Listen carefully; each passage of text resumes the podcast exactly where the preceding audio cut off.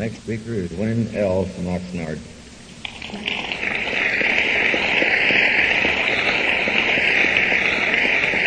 Thank you, Sue. Thank you, Charles. Would you believe I have a granddaughter that can read that beautifully? I want to thank those of you who asked me to be here.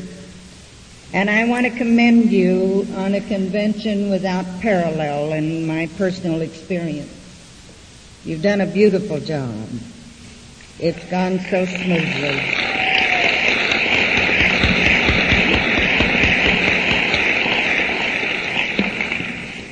And I feel like I'm quite an authority on conventions.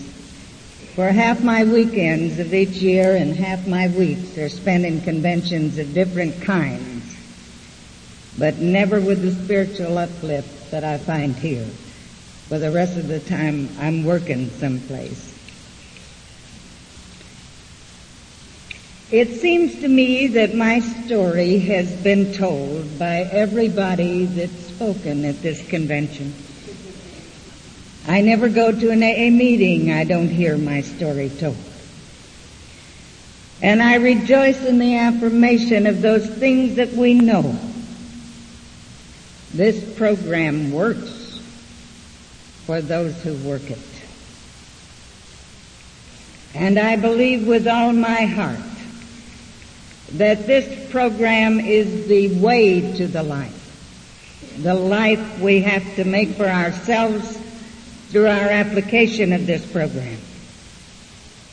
But this book, this beautiful textbook, The Way to the Life, these simple principles applied to just the best of our personal ability, one day at a time, and the program works. But you need to know that this is true in my instance too that I am an alcoholic too.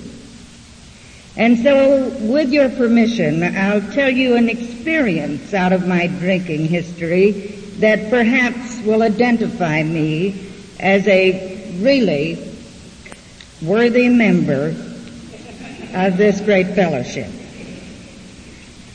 A number of years ago in the city of Los Angeles, I was invited by some very dear and very close friends of mine to a formal dinner party in honor of the mayor of Fort Worth, Texas.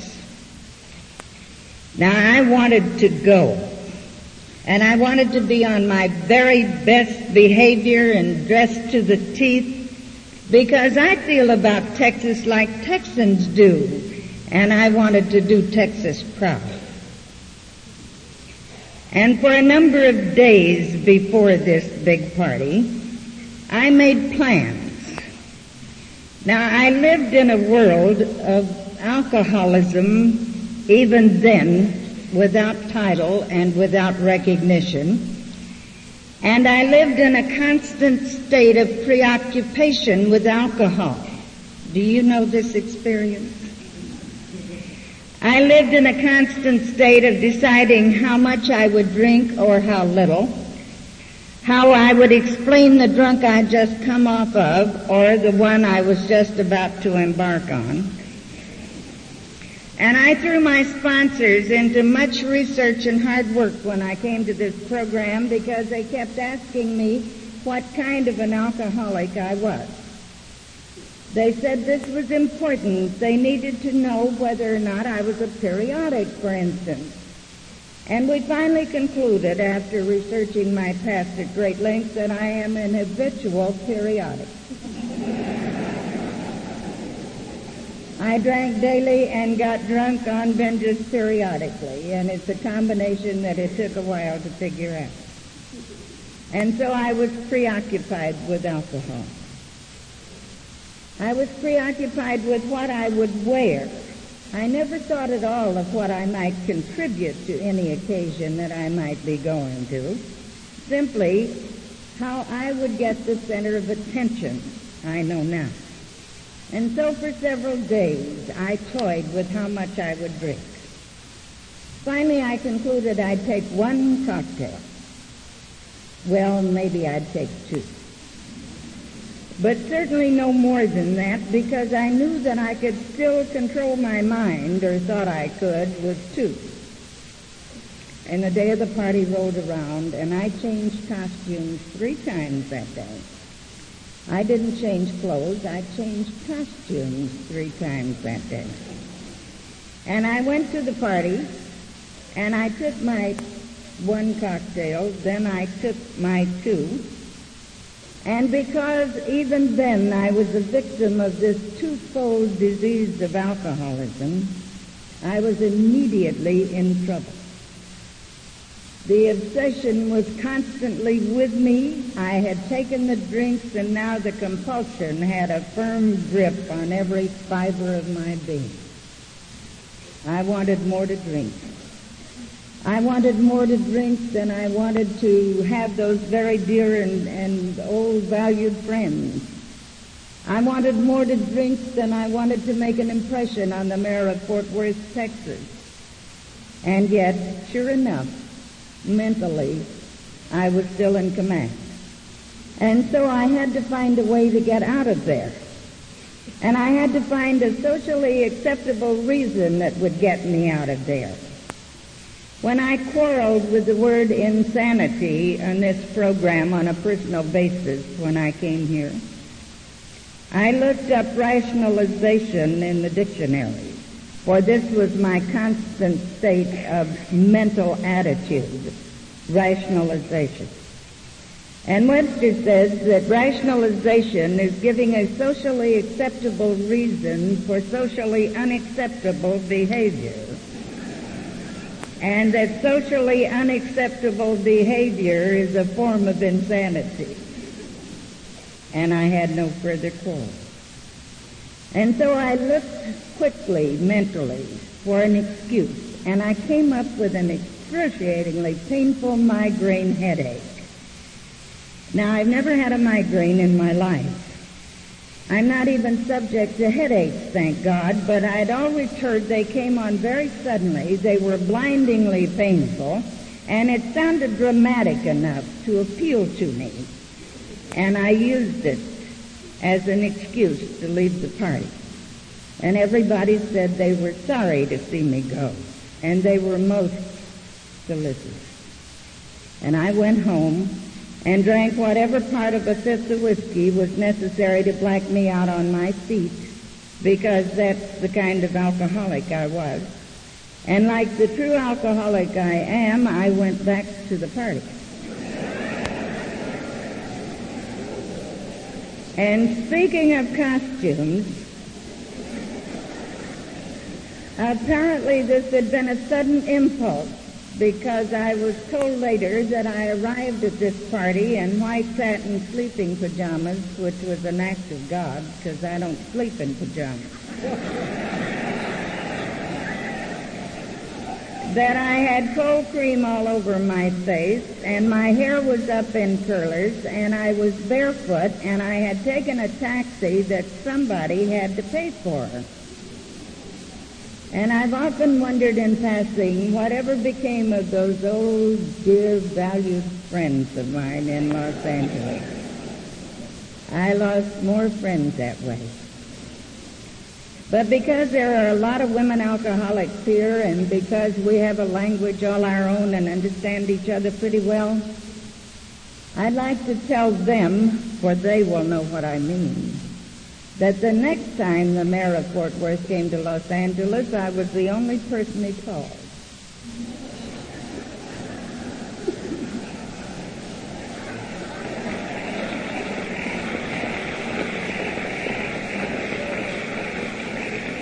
And so you see, I qualify for this fellowship. Now my drinking progressed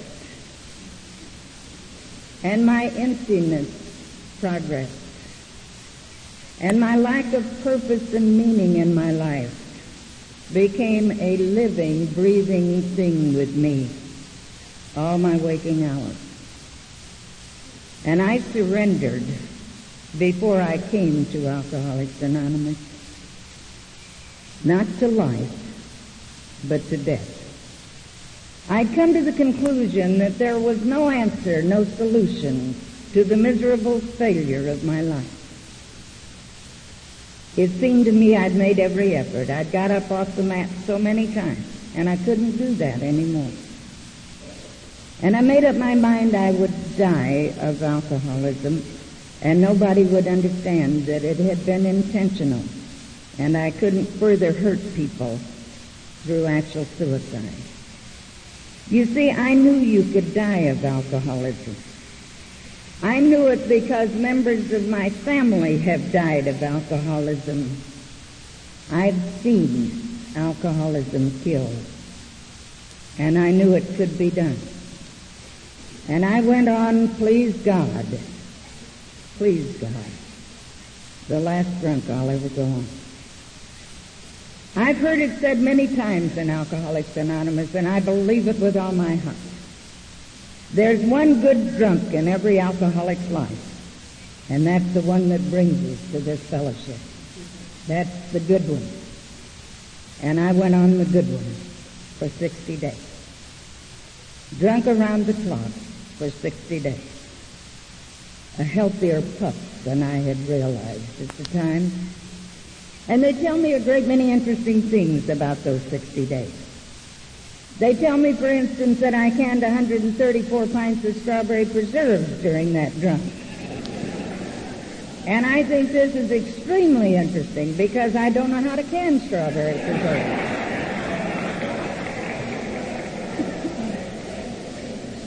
I went to jail twice on that drunk for being drunk in an automobile. I was out with my favorite drinking buddy, my stepfather. We had the same malady I came to know. And I came to know, too, that on both those occasions, the officers would have taken us home and we wouldn't have gone to jail. I for a drunken auto, he for a 502, if I had not insisted on recounting the ancestry of the officers that were doing the talking in such terms that the choice was removed. And I had a way of recounting the ancestry of people who bucked me in those days. And I cherish the experience of having gone to jail. Everything that happened to me had to happen to me for me to accept this and embrace this wholeheartedly without reservation. To surrender to it completely all these things that happened to me had to happen to me. And I blessed them, every one. I saw the first copy of the Alcoholics Anonymous book I'd ever seen in jail. It was being read by a beautiful black girl who had her suit on wrong side out, and she got my attention right away. And I said to her, did you know your suit's wrong side out? And she said, I always turn it wrong side out in jail. It stays cleaner that way.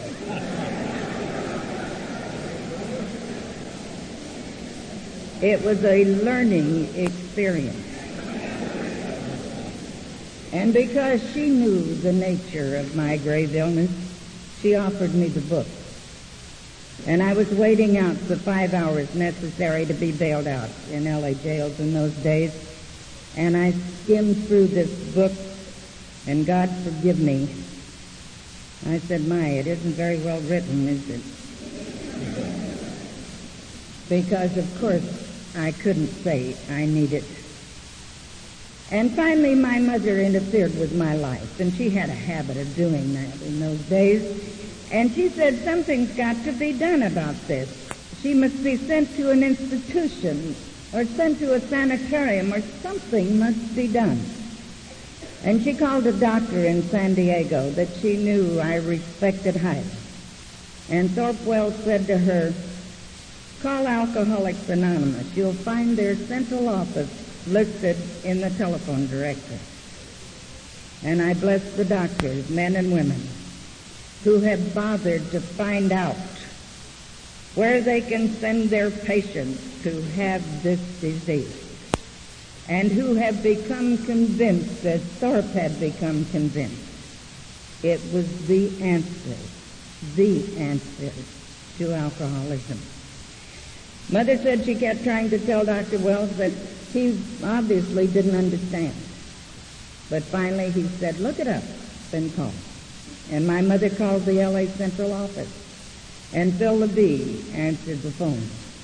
And mother said a doctor said for me to call you about my daughter who's drunk. He said, what's her name and address? And she said, I don't think you understand. She's drunk. And she's not very nice when she's sober, and when she's drunk, she just is unbelievable. And I don't think you understand, and I'm just doing this because Dr. Wells said to do it. And he said, let us take it from here. We'll take it from here. And I bless you, all of you, who go when you haven't been asked, who go when you're not wanted, who go because you know that the basic principle of this program lies in calling on sick alcoholics. I remember that I used to ask my sponsors over and over in the first few months because I needed reassurance. Why did you come to see me when you knew how I would treat you? And they explained so patiently, for they knew how sick I was. Oh, it's great to see an alcoholic recover. It's really great. But we made that call for our benefit. We made it for the spiritual benefit we receive when we get out of ourselves and our self-obsession and get to do something for somebody else. The principle of service. And another great book and another great teacher tells us about visiting the sick. And so you came to me. Mike told me later that I had a lot of questions. I asked them all, and I answered them to my complete satisfaction before he could get his mouth open. And I expect he was right. And the next night, the two little Micks, Ruby and Eddie Gibbons, came to see me. And Eddie took a look at my bottle by the side of my bed, and he spoke a language to me that I didn't know anybody else in the world knew. There was about that much in a pint. And he said, is that all the whiskey she's got? And when they said yes, he said, that won't last her through the night. You better go get her another bottle. And I didn't know that anybody knew that much whiskey wouldn't last you through the night. I didn't know that. Anybody but me knew that. And Eddie talked this language and said all these glowing things. And we communicated with that simple statement. For he was saying to me that he knew what it was like to wake up at four o'clock in the morning with the whiskey burned out and not a drop in the house to drink. And how you shake and sweat until you're about to fall apart until the bars of the liquor stores open at six. If you've got the money and if you've got the strength to get there. He was telling me he understood about four o'clock in the morning. A biographer of F. Scott Fitzgerald once wrote that he said to Fitzgerald, why do you drink like you do? We all drink and we all get drunk, he said, but we go on and do our job. Why can't you function like the rest of us? And he said, Fitzgerald said, have you ever wakened at four o'clock in the morning and not had a drop to drink in all the house and you've got the shakes and the jingles and the sweats? And he said, yes, I've had that happen to me. And he said, because every hour of my day is four o'clock in the morning. And I suspect that those of us who come here have found that every hour of our day is four o'clock in the morning. And Eddie was telling me that he knew what it was like to have to get up and stand first on one foot and then on the other because of the leg cramps and the feet cramps. Medicine says that we're in the first stages of acute alcoholism, that these are withdrawal symptoms. The calcium's been burned out, hence the leg cramps and the toe cramps. And I will appreciate any of you who go out and buy calcium for foot cramps and leg cramps to please not tell your doctor where you got the information because one girl has already got a case against me for practicing medicine without a license. so you're on your own. And so Eddie knew too that I was in no shape to make a decision about this program.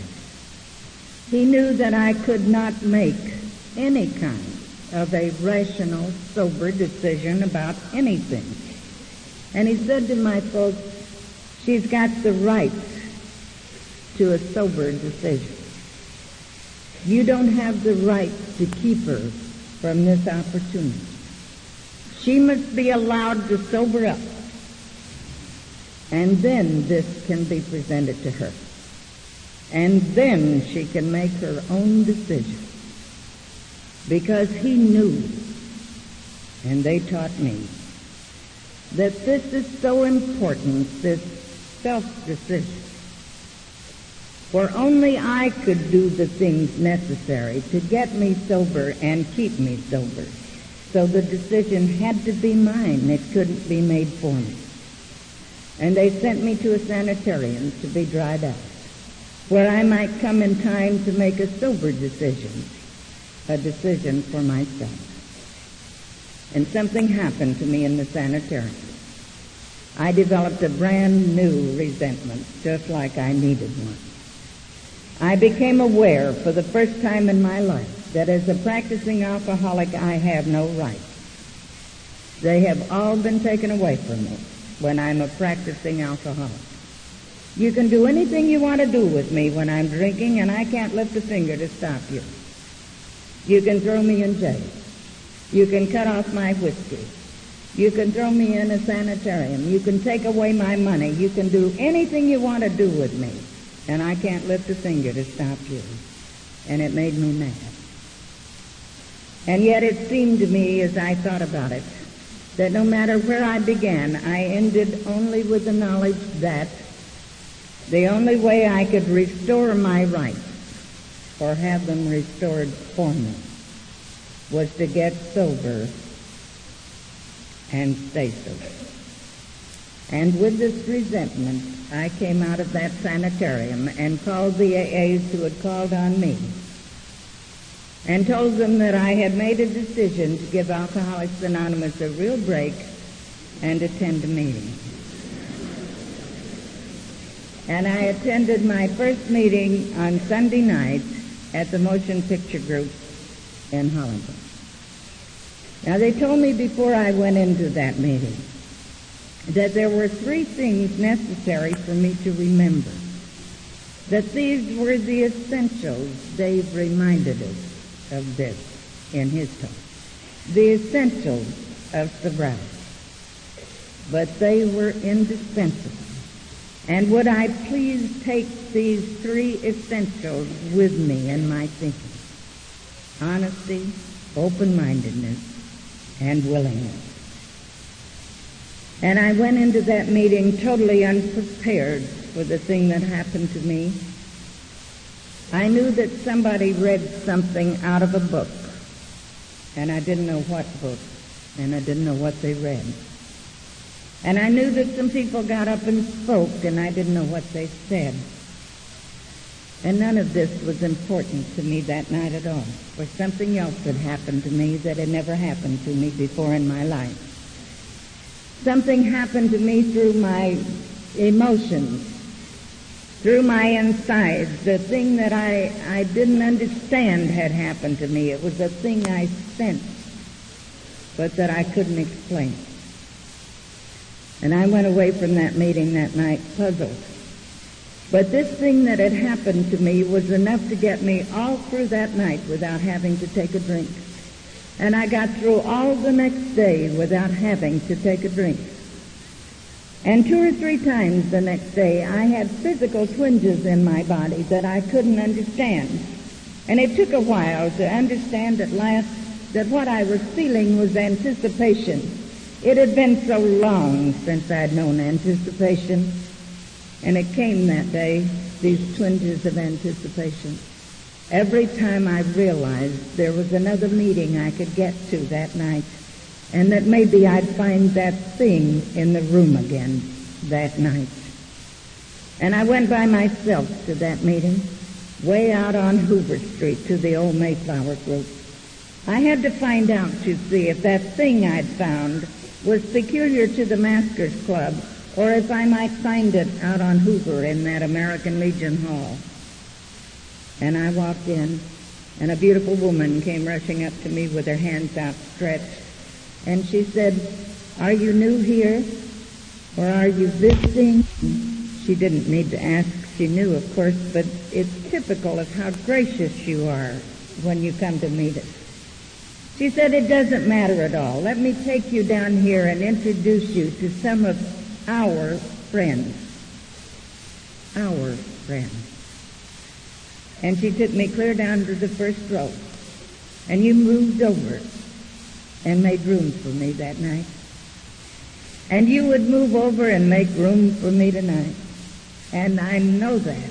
And it's one of the great things about this program that never changes. And you'd have to make twice as much room for tonight as you had to make then. But you'd do that too. Because that's the kind of people you are.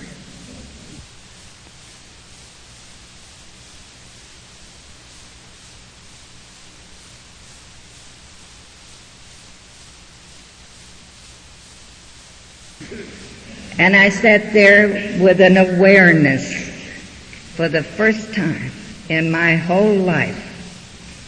I had a sense of belonging.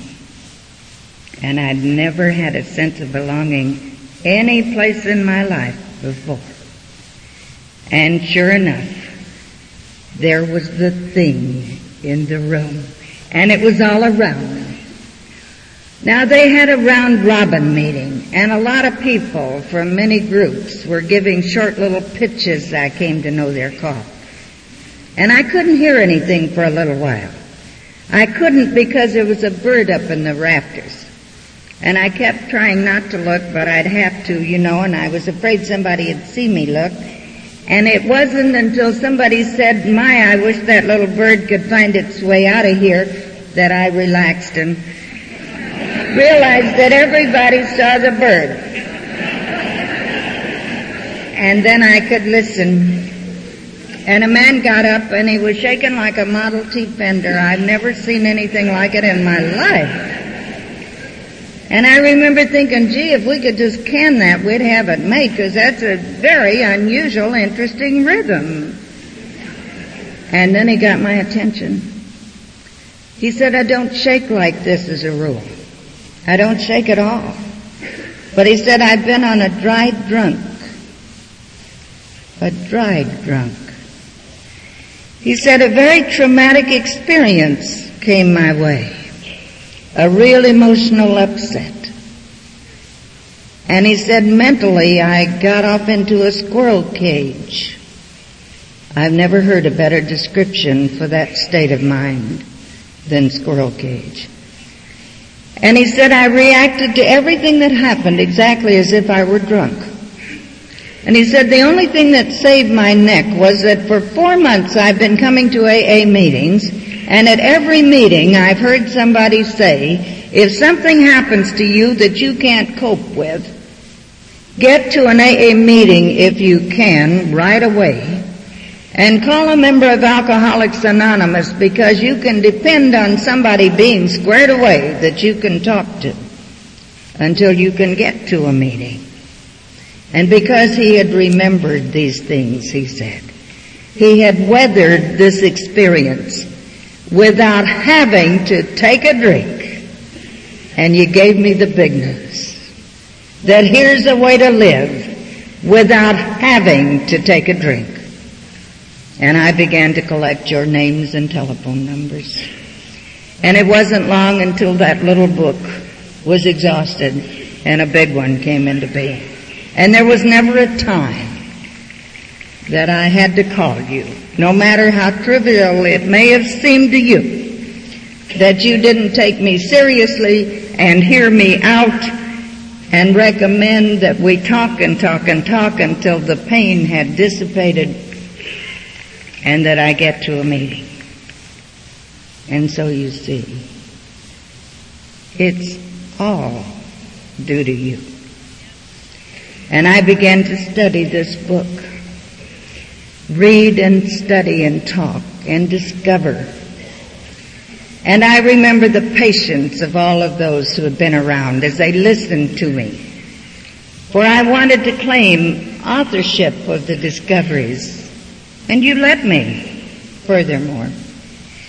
It wasn't for a long time that I began to realize that I'd been playing back everything that I'd read in this book. When I talked to you about the importance of motive, you listened to me as if I'd just discovered this. And I know now that you had been through this on your own and that you had found it in the book too. The patience you exhibited.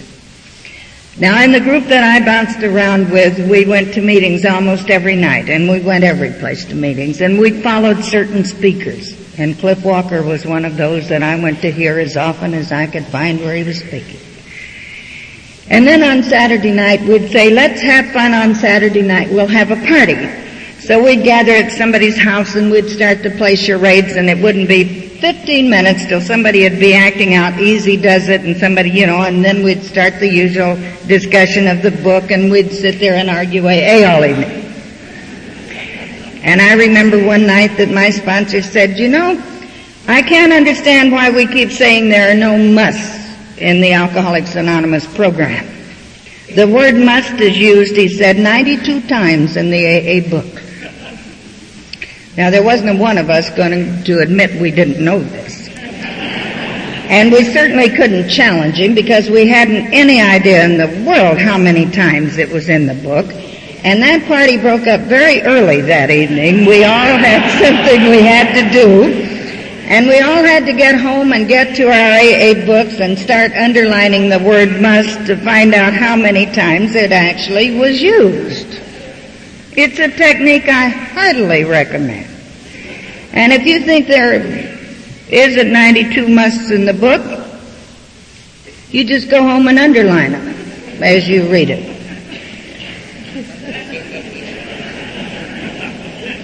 And drop me a note and tell me how many there really are, because I don't know.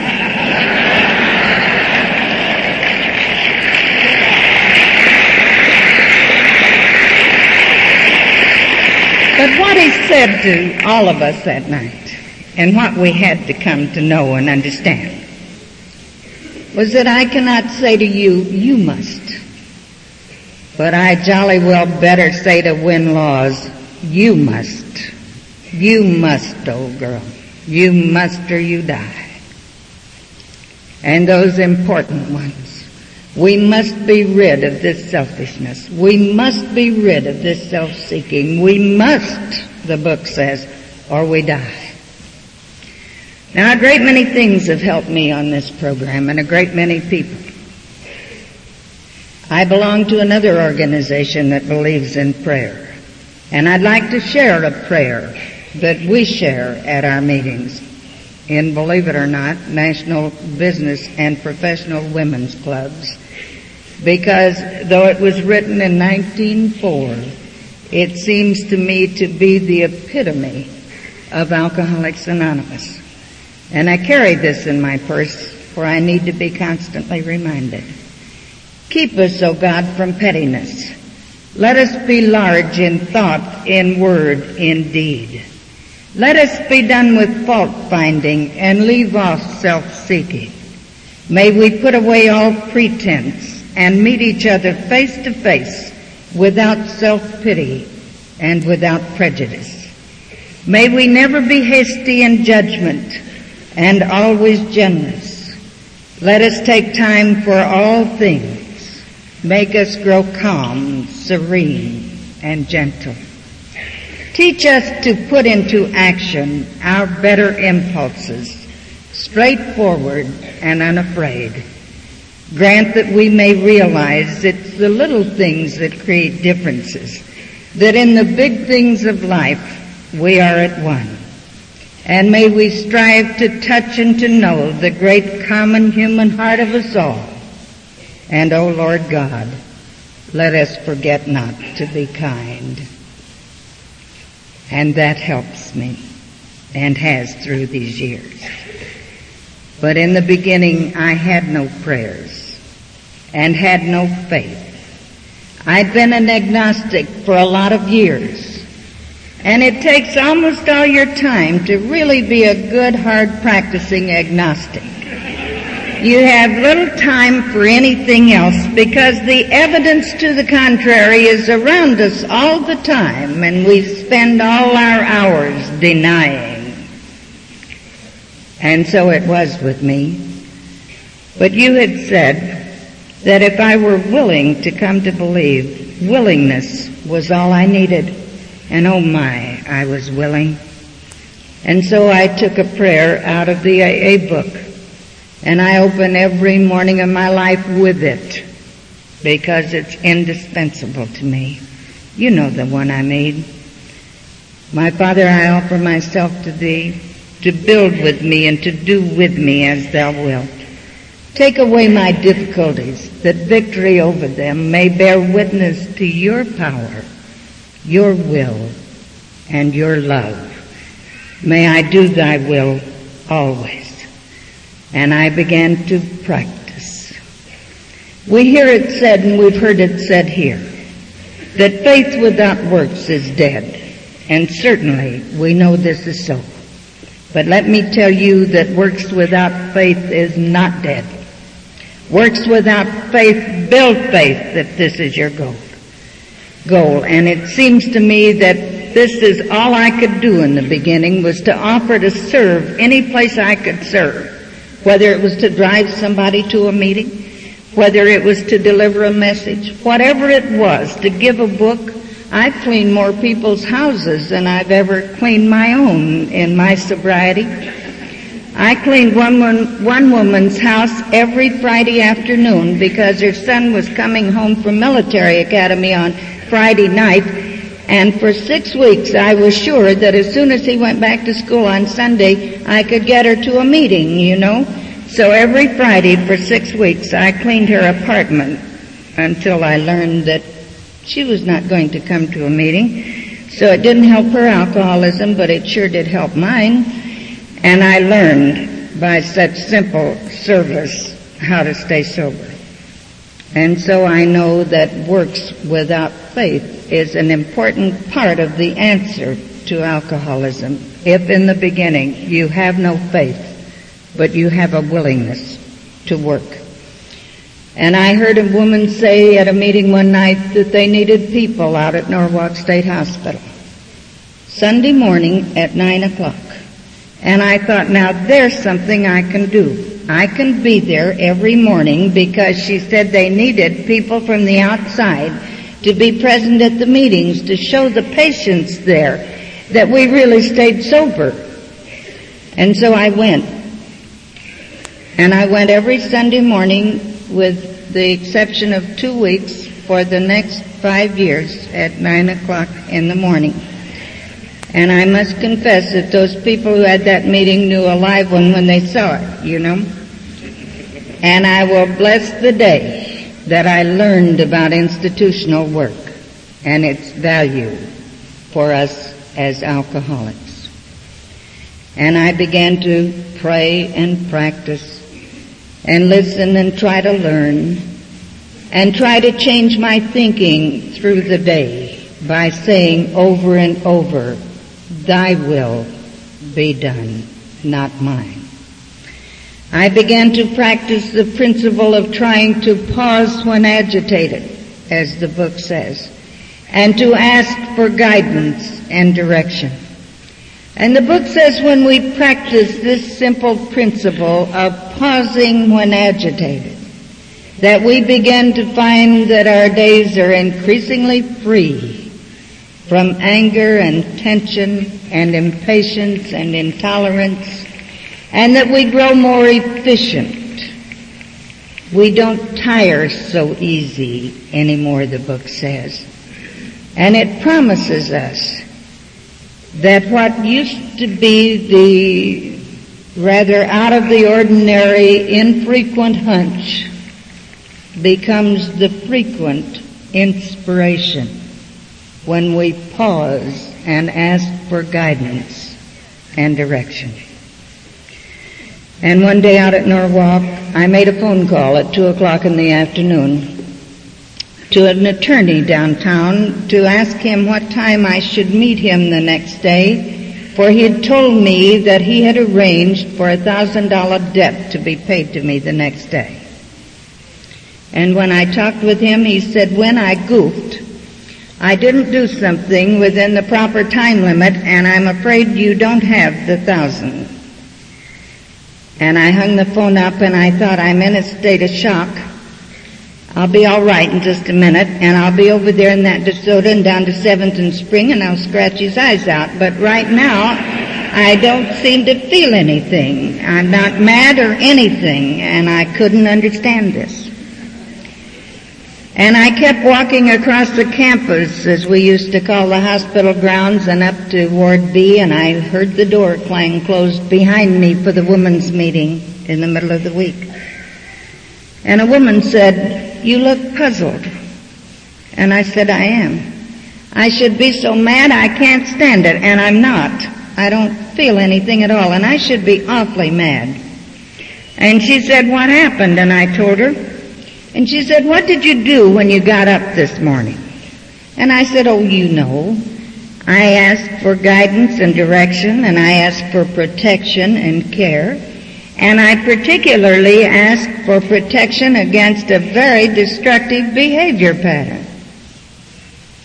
She said, you got it.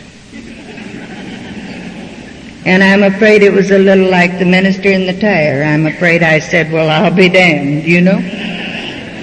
And she was right. I had got it. To accept the things we cannot change. And that afternoon on the way home, I found myself laughing my head off in my car. And I laughed every time I remembered how many times I'd said, I give a thousand dollars for a good night's sleep.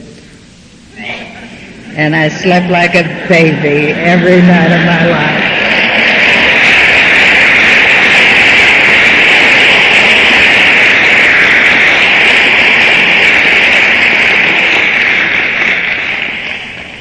And so the years roll along just a day at a time. I went back to Yale to the School on Alcohol Studies and I heard a man back there say, the alcoholic is one who has failed to keep his engagement with ongoing time. Poetic science, it's called. The alcoholic is one who has failed to keep his engagement with ongoing time. And that evening the AAs that were at Yale gathered together and said it's about time they learned about one day at a time, you know. And this professor said, this is the alcoholic.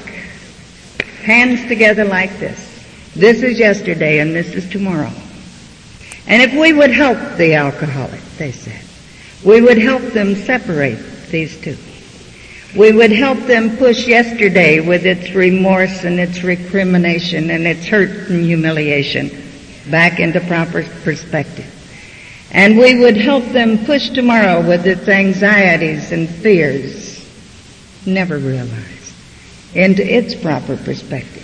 And we would help that alcoholic live in the day he's in, keeping his engagement with ongoing time.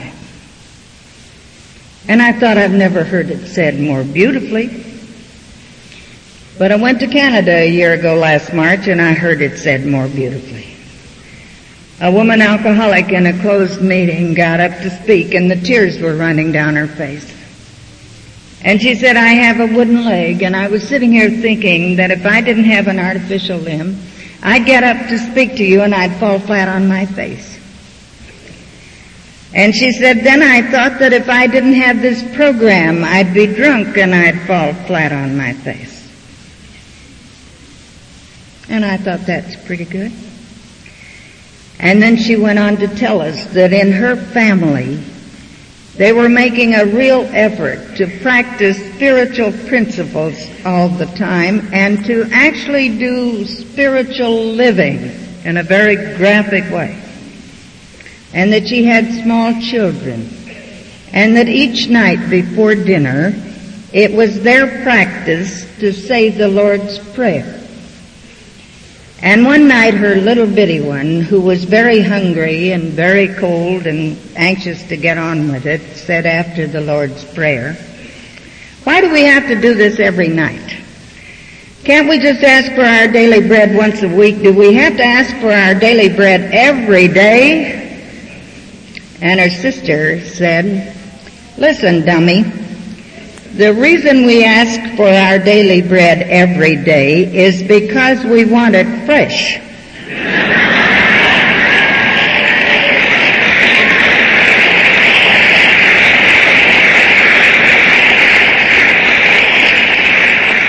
And oh my dears, it'll never be said better.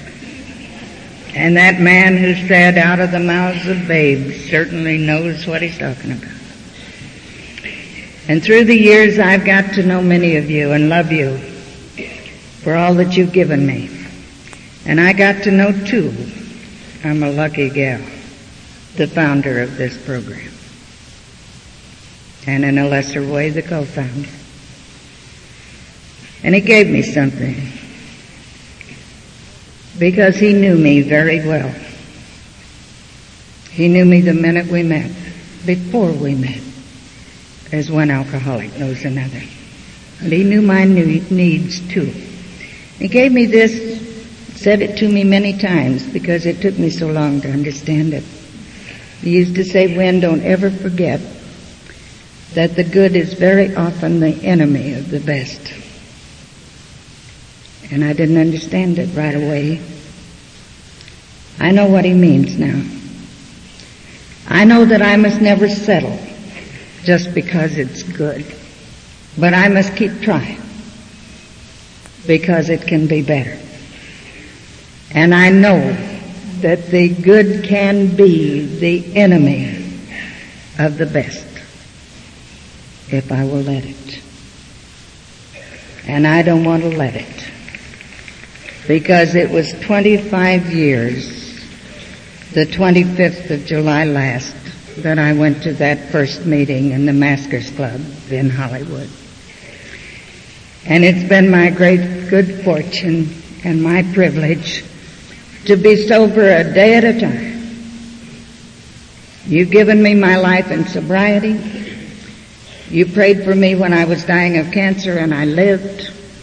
And you've given it to me intermittently many times through these years. But because wherever you are gathered, there is that thing in the room. And in this convention, it's been so overwhelming, I've had to walk out of it a few times.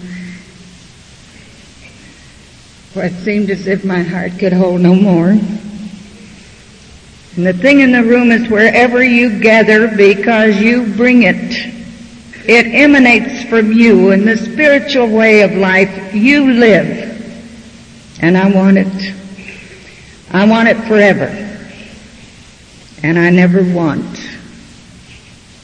to settle for the good when the best is here for all of us. Thank you.